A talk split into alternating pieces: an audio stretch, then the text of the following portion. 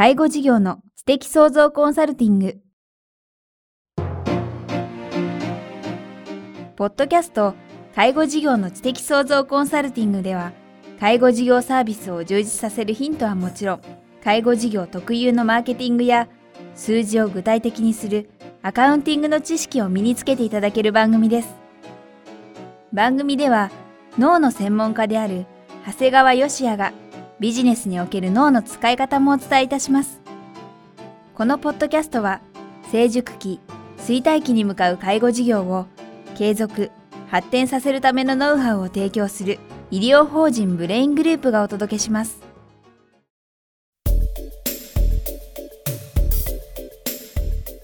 皆さんこんにちは。ナビゲーターの早川洋平です。介護事業の知的創造コンサルティング、えー、今日は第16回です。長谷川さんよろしくお願いします。よろしくお願いします。さあ、前回まではですね、ブレイングループの例も挙げていただきながら、ランチェスター戦略、えー、弱者の、えー、県戦略、ランチェスター戦略について伺ってきましたが、今日のテーマ、弱者強者に関わらず重要になったホームページということですが、えー、具体的にはどんなお話をしていただけるんでしょうか？そうですね、あの、いわゆるマーケティングと言われているものについてもですねランチェスター的に考えてみると、まあ、自分の事業所がですねどういうものに手を出してどういうものには手を出さないかということもですね、はい、あの一つ考えれるんではないかなということになります。うん、ど。ういうものと具体的にはどんな媒体とかが考えそうですね。実はあのランチェスター戦略の中ではですねいわゆる特にマーケティングを行うときにですね、まあ、テレビ CM だとか、はい、まあ、すごい広範囲なエリアに配布する広告とか、はい。まあ、いわゆる野立てといわれる普通のところに立てる野立看板などかはですね、はい、いわゆるこれ強者の戦略と言われてるんですね。これはまあやはり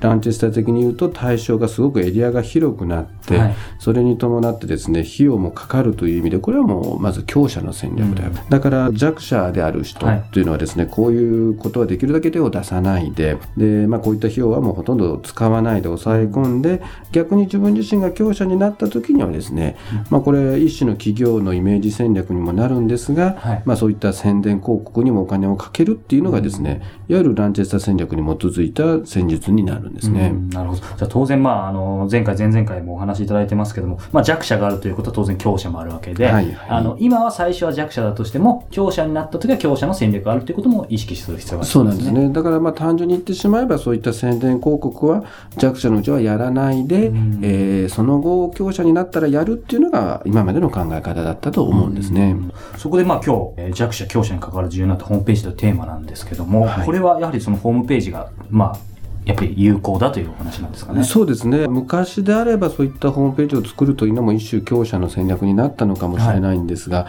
まあ今現在ではですね、本当にあのインターネットを使う宣伝広告としてのまあホームページおよびそれに付随したブログっていうのはまあそれほどお金のかかるものでもないですし、はい、そういった点ではもう今現在はですね、あの強者の戦略ではなく、はい、まああの弱者の時代においてもですね、うん、まあこれらは使っていってもですね、あの決して戦戦略上間違いではないんじゃないかなというふうに考えてるんですけども。なるほど。あの、長谷川さんに一つお聞きしたいんですけども、やはり、えっ、ー、と、一般の企業であれば、当然ホームページ、ブログ作るのはもう当たり前っていうことになってると思うんですけど、そ、ね,、もそもこの介護業界自体も当然普及はしてきてると思うんですけども、その当たり前の度合いとかが、はい、あのどうなのかなっていうのを知りたかったんですけど。もうやはり医療や介護の世界っていうのはもうやっぱ明らかに他の業界から遅れているもんですから、あのただやはり使われる、えーまあ、対象となる人はやはりお年寄りであるんですが、はい、その時に、まあ、ご家族や子供さんたちがですね、どういったもんだろうって調べてくる需要っていうのはすごくあるもんですから、はい、やっぱりまずホームページをきちっと準備し、で場合によってはそれがすごくちょっと洗練されててですね、うん、逆にちゃんと情報を与えてくれるというものであればですね、はい、かなり有効なものだと思っています。なるほど。あの、実際まあこの番組お聞きになっている方もですね、まあもうホームページ作ってる方もいらっしゃると思いますし、はい、そうでない方もいらっしゃると思うんですけども、あの、なんとなくまあみんながやっぱり、えーー、他の企業さんがやってるから、必要だから作ってるって方多いと思うんですけども、なぜ本当にやはりそんなに重要なのか、今少し情報をまあ出すっていうキーワードもありましたけども、そのあたりを伺いたいなと思ってそうですね。やっぱりあの、目的と手段だけはきちっとですね、考えるということですね。どういう目的でホームページを提供しているのかということで、で、まあその中ではやはり情報提供してですね、はい、まあそれが一部ブログを使ってもいいもんですから、はい、問い合わせのお客様に対してどういう情情報を出せるかというのがあくまで目的ということを決して、うん、あのぶれないように、はい、もうとにかくそのホームページそれこそすごい素晴らしいデザイン性のあるホームページを作ることに集中してしまって、はい、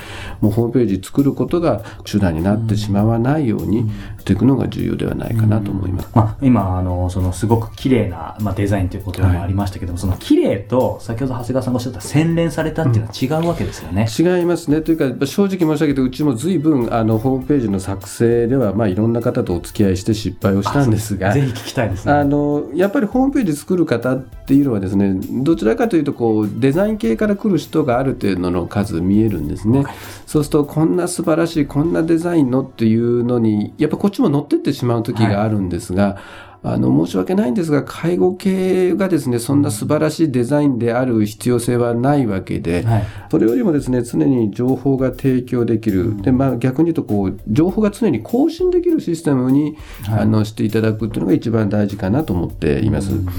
あの、まあ、情報が更新できるっていうと、はい、具体的には、まあ、ブログのような形で、えっ、ー、と、内部のスタッフの方も簡単にできるそうですね。あのやはりそれが一番だと思うんですね。あの皆さんなんかあの情報が更新できるって言うとお金がかかるような気がしてしまうんですが、はい、実際今はそういうことではなくてですねあの自分のスタッフでもですねいつでも更新できるというあのシステムを作ることはそんなにお金がかかることではないですね。あの今情報更新というお話もありましたが、はい、当然その情報を出す？っ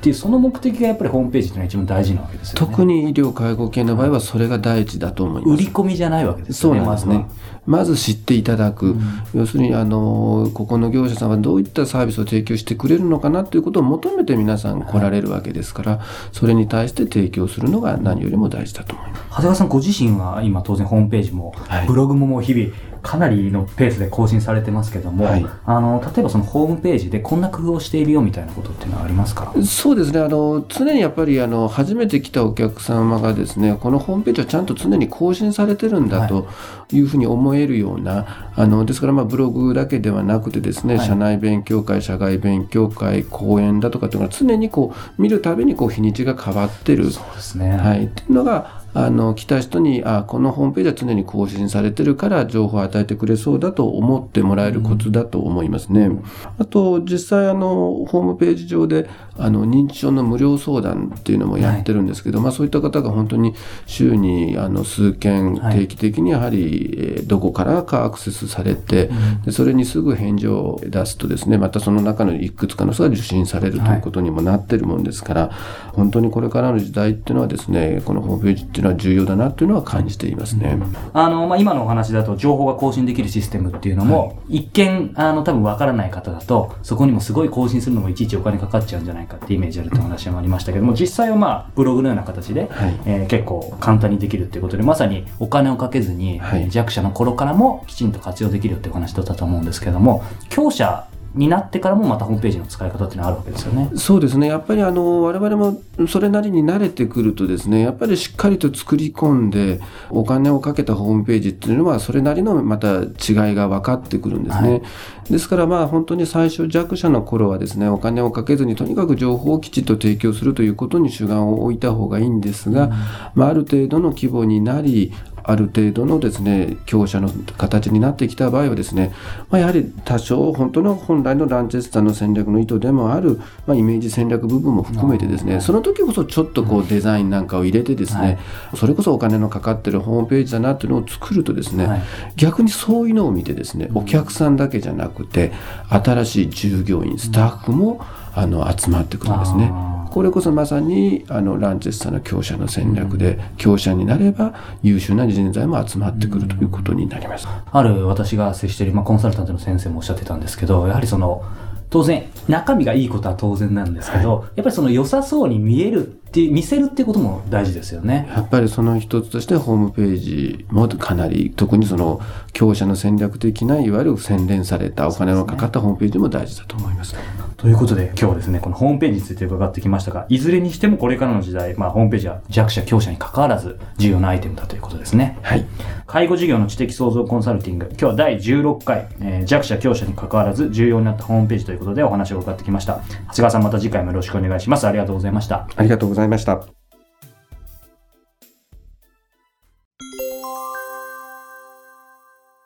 ここで番組からお知らせがあります。ブレイングループではですね、4月16日土曜日、認知症セミナーを開催するそうです。場所はですね、東京五反田学研本社ビル3階ホール、13時から16時、定員150人、会費5000円ということでですね、えー、開催するそうです。この認知症セミナーというのは具体的にどんなことを当日お話しいただくんですか？えー、私がですね、去年の6月にですね、出版させていただいたあの、学研から出した、まあ、認知症の家族のための本というのがあるんですが、まあ、その本の中にも書いてある、認知症の正しい知識を得て、得ましょうというのが一つの主題になります。ですから、まあ、あの、看護婦さん、介護職さん、まあ、ご家族の方という、まあ、認知症に関心がある方に、まあ、ちょっと3時間っていう、えー、長いセミナーにはなるんですが、はい、あの、その分、認知症の基本的な対応からですね、はい、あの、知識、えー、さらに、まあ、あの、こんな社会資本が使えますよというような、まあ、割と幅の広い。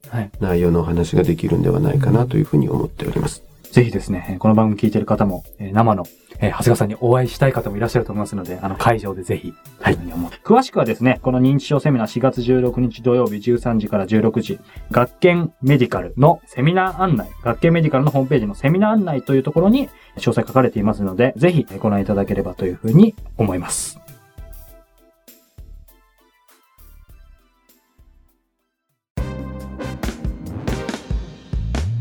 今日のポッドキャストはいかがでしたか？番組では、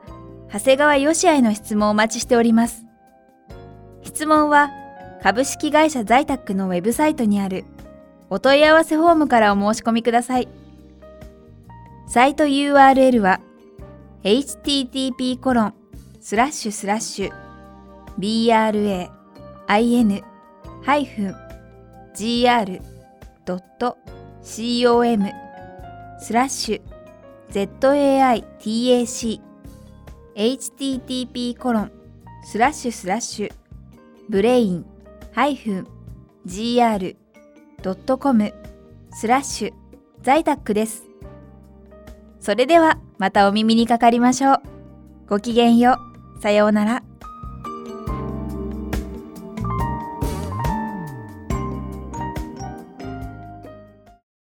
この番組は提供、医療法人ブレイングループ、理事長、長谷川義也、プロデュース、キクタス、早川洋平、制作協力、若菜はじめ、ナレーション、